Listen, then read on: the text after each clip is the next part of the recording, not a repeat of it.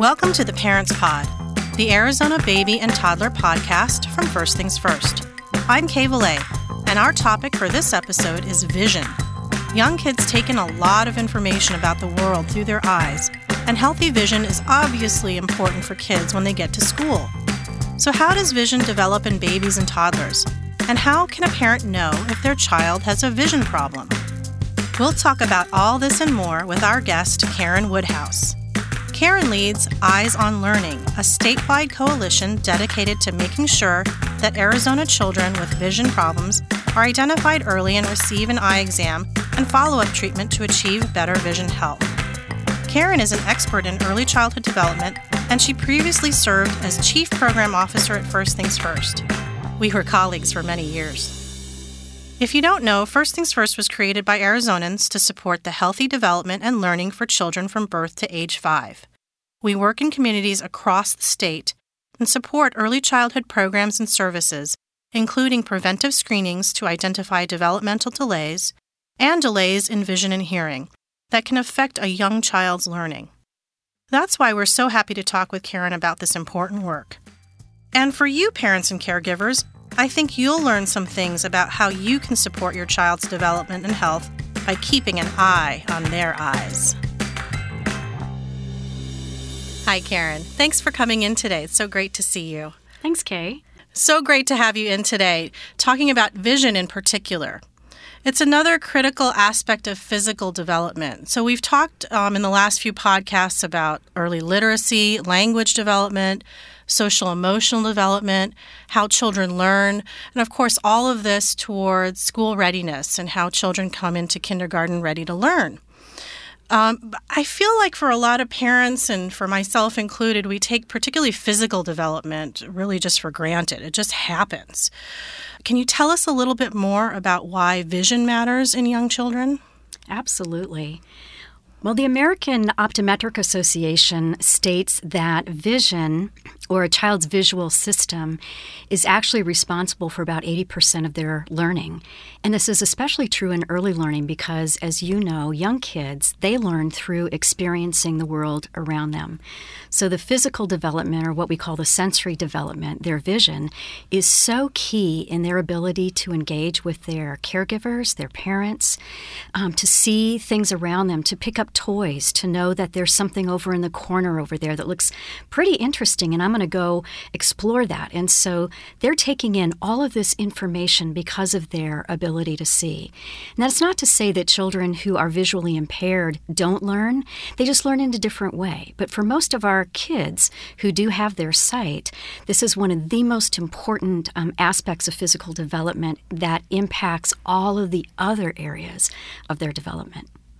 Well, admittedly, I think I know a little bit more about hearing when we talk about development. So in particular, I've heard over time, you really talk to your baby before they're even born. You play the music. And in fact, sometimes the baby in utero will react when they hear voices or sounds coming from the environment.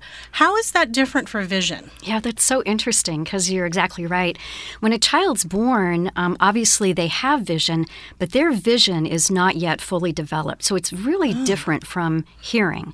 Hearing, a child is born with hearing. And that's why all newborns get their hearing tested in the hospital, you know, before they go home. With vision, it would be it's not very helpful to test a newborn's vision because we know right off the bat it's not developed. However, there are some things that happen in the hospital through the pediatrician or the attending physician for the baby. They're going to check to make sure that the eyes are formed. There's a couple of things that they can look at just to make sure there aren't any overt instances um, of visual impairment or problems that might impact that later on. But for most babies, their vision's going to develop over the next five years, all the way up until they probably enter kindergarten. Wow. And it's kind of sequential. But um, there's a lot of things that um, parents can do to support that, and a lot of things that babies do on their own to help form those connections and to support their visual development. Wow. Can you tell us a little bit about that? Yeah. Um, you know, when they're born, one of the first things that parents can do is to hold their baby close, maybe about eight to ten inches away, which is a perfect, um, if a, a mother is breastfeeding, and holding that infant and, and um, attaching at that point. Um, the infant begins to Um, make sense of what they're seeing. And, and eight to ten inches away is a perfect uh, length for a child's eyes and, and their ability to start to focus on that. So how wonderful that one of the first things that they can see and begin to really focus in on are their parents oh. right after they're born. So it's almost a natural thing to cradle the baby, it either is. Mother or father or grandparents or whoever. Any right? caregiver, anybody that's going to love that baby throughout their life, yeah. Um, it's really, really important. And like you said, it's such a natural thing that can happen. And then as that um, child develops during their first year, um, the ability to um, start to see colors comes after, you know, the next couple of months. And then by the first year, you know, your baby is um, able to pick up, they're a- exercising their fine motor skills and some of their large muscles. And so they're exploring the room, they're picking up objects, um, they're beginning to uh, exercise their distance vision as well. So there's a lot of things that develop in those first couple of years. Um, but like I said, all the way up until a child goes to kindergarten, those eyes are developing. And it's really important to give kids um, space to play and interactions and um, opportunities just to see their world. And that's going to help them um, develop their good vision. So what if there is a problem? What what are the things that we can look out for as parents? Yeah. And that's really important, too. As with any Um, instance with a young child, the earlier that we can identify if there's any kind of developmental issue that's going on, and the quicker that we can intervene or provide some supports, the better off for that child. And that helps them get ready um, for school and learning success. So with vision, a lot of times you don't know that there might be a problem. There's no outward sign. But there are some signs that parents can look for. So if a child is constantly rubbing their eyes, or oh. the eyes are weepy or red, or a child is squinting. Now, you might not see that on an infant, but as a child gets into toddler and into preschool years, they might be squinting to try to see an object far away or even up close. Um, they might need to stand closer to um, an object, like if you have the television on and they're watching watching a program. You might notice that they're sitting closer or standing closer to the television to be able to see. Or if a child turns their head and seems to be seeing out of one eye but not really using the other eye to see, those are things that are really good indications that it's important to talk to your pediatrician or go ahead and schedule that child for an eye exam with an optometrist or an ophthalmologist okay. that can see young children. So it could be a little bit more than just the hairs growing in the eyes. It could be. It Long could bangs. Be. And, you know, it's better to be safe than sorry and check it out. Mm-hmm. And and again, if this is a behavior that you're noticing over time and it's a consistent behavior, that's a really good indication. Now, there are some things that, um, some vision conditions that do affect young kids that we have no signs that they're even there. And one of those is a condition that we uh, commonly call lazy eye, or the medical term is amblyopia. And what that means is typically one or both of the eyes aren't working very well. It's not that there's a problem in the eye, it's the problem that the signal from the eye to the brain just isn't getting read by the brain oh. or something that's going on there.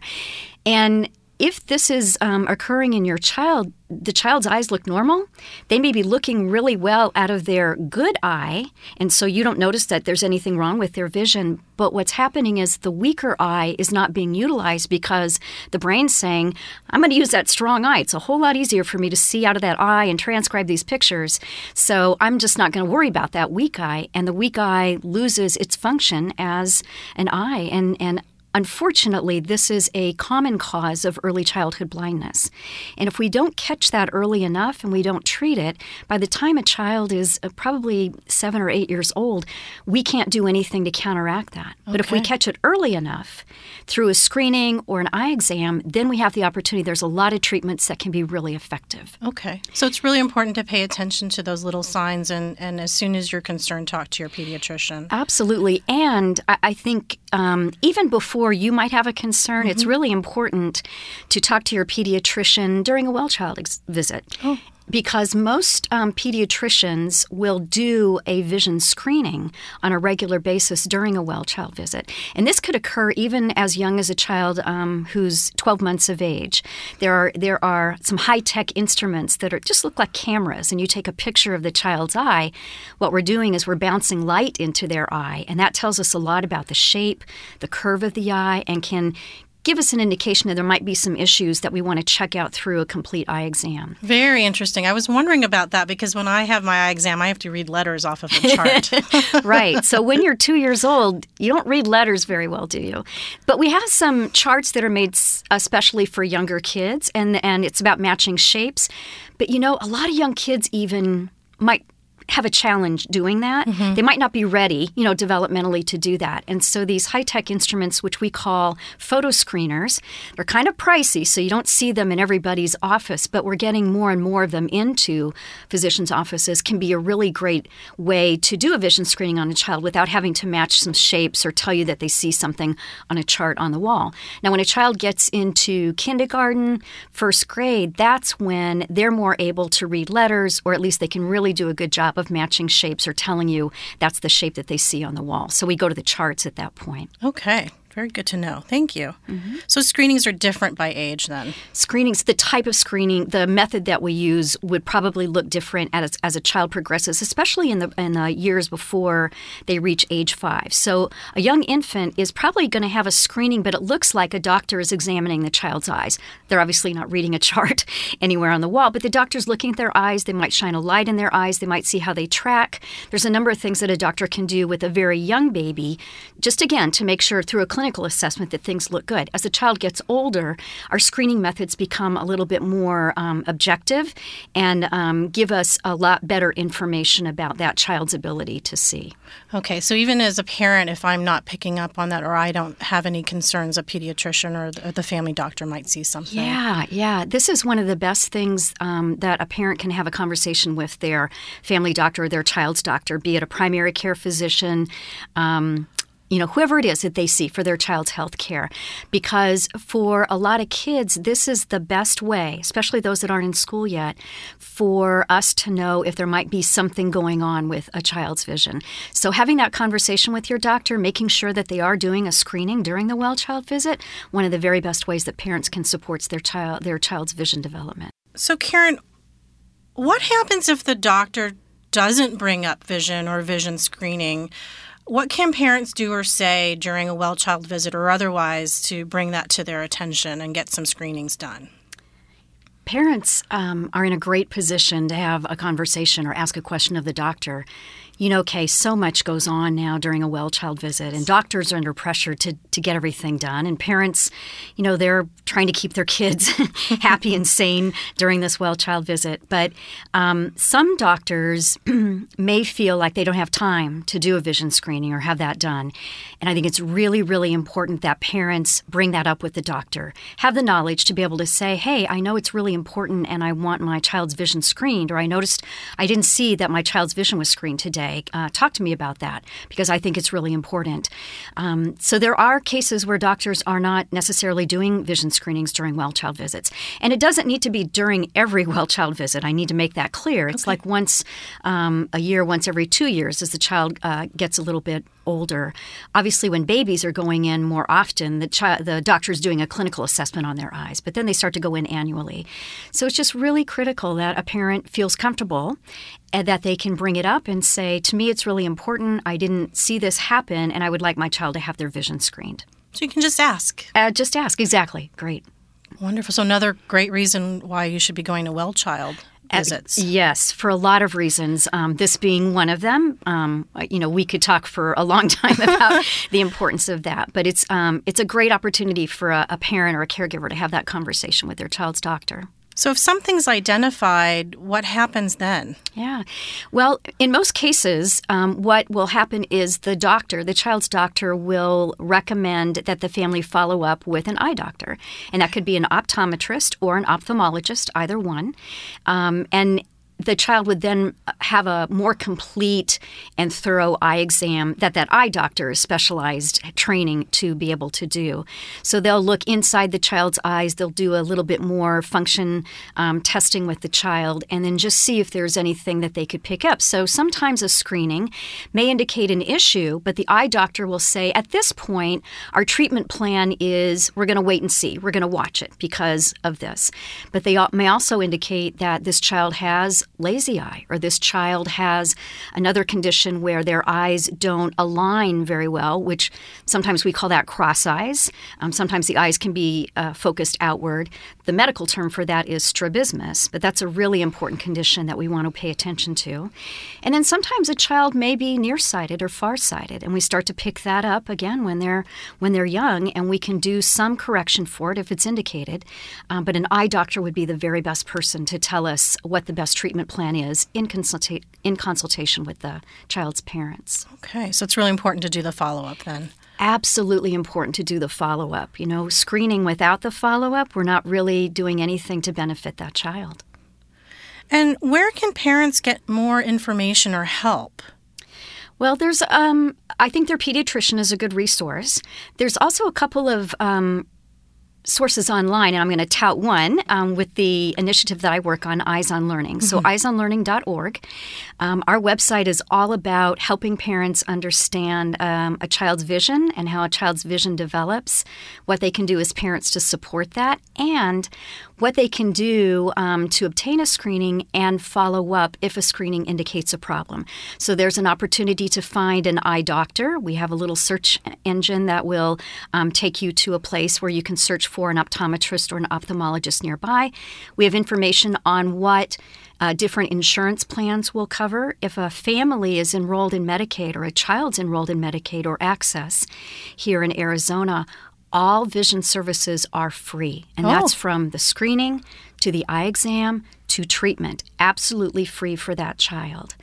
Um, if, a, if a family has a different kind of insurance, an employer insurance or a private insurance, many of them will cover vision services for children, but you have to check with the plan. And then finally, if a family has an insurance plan on the federal marketplace through the Affordable Care Act, all children um, are required to be covered for vision services. Now, the family may need to pay a copay or a deductible for those mm-hmm. plans. It's not as free as Medicaid is or Access. However, uh, my point is that most insurance plans that cover young children do include children's vision services as okay. part of the plan. Good to know. So yeah. not a barrier to getting services then. No. And if a family feels that there are additional barriers, perhaps transportation mm-hmm. or location, again, the website can be a very valuable um, resource for information. And there are also some financial resources. So if a family does have an insurance plan, but they do have to pay a copay or a deductible, there are some uh, programs available that can support that family and provide a free um, eye exam or treatment. Great. All kinds yeah. of resources. Yeah. So Eyes on Learning, in addition to that, First Things First also funds several developmental and sensory screening programs around the state. Um, so, for example, here in Phoenix, we have several grant partners that are implementing hearing and vision screenings much in the same way that you described. So, again, lots of resources for families to access and and uh, just keep their kids healthy and, and ready to learn. Yeah. Okay, I'm so glad that you brought that up. You know, when kids are young, um, before they go to school in our, our um, birth to five age range that we're talking about today, there's a number of places that they can get a vision screening. And so, of course, we've talked about their doctor's office, the child's doctor's office during a well-child visit. Um, you've also talked about the programs that First Things First funds, and that's home visiting programs. Mm-hmm.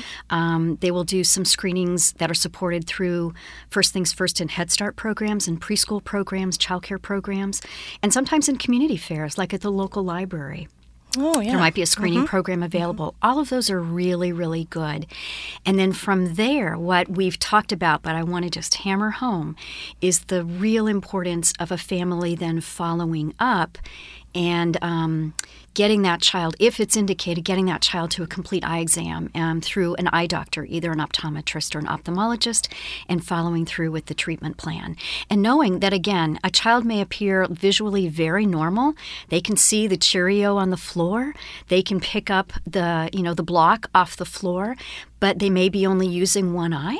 They may be straining to still see that, and we don't yet see that strain or that stressor on them. Um, it's just really important that we support their vision development, but also look for opportunities to see that it's uh, developing normally. And that's why screening can be so important in any of those settings that we've mentioned.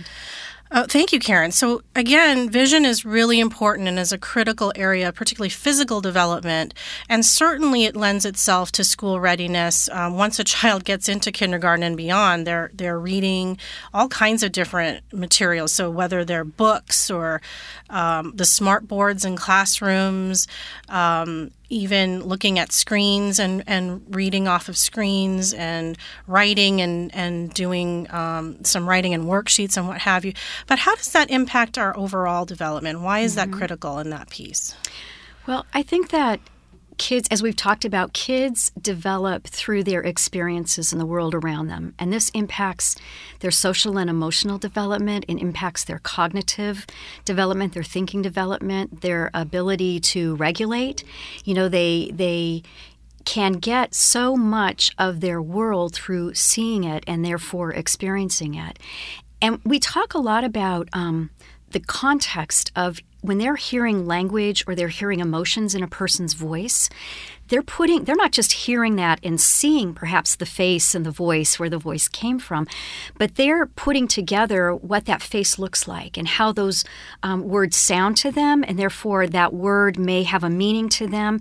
And so the ability to just see everything that's going on around them just impacts so strongly the development in all the other areas, all the other areas that a child develops in.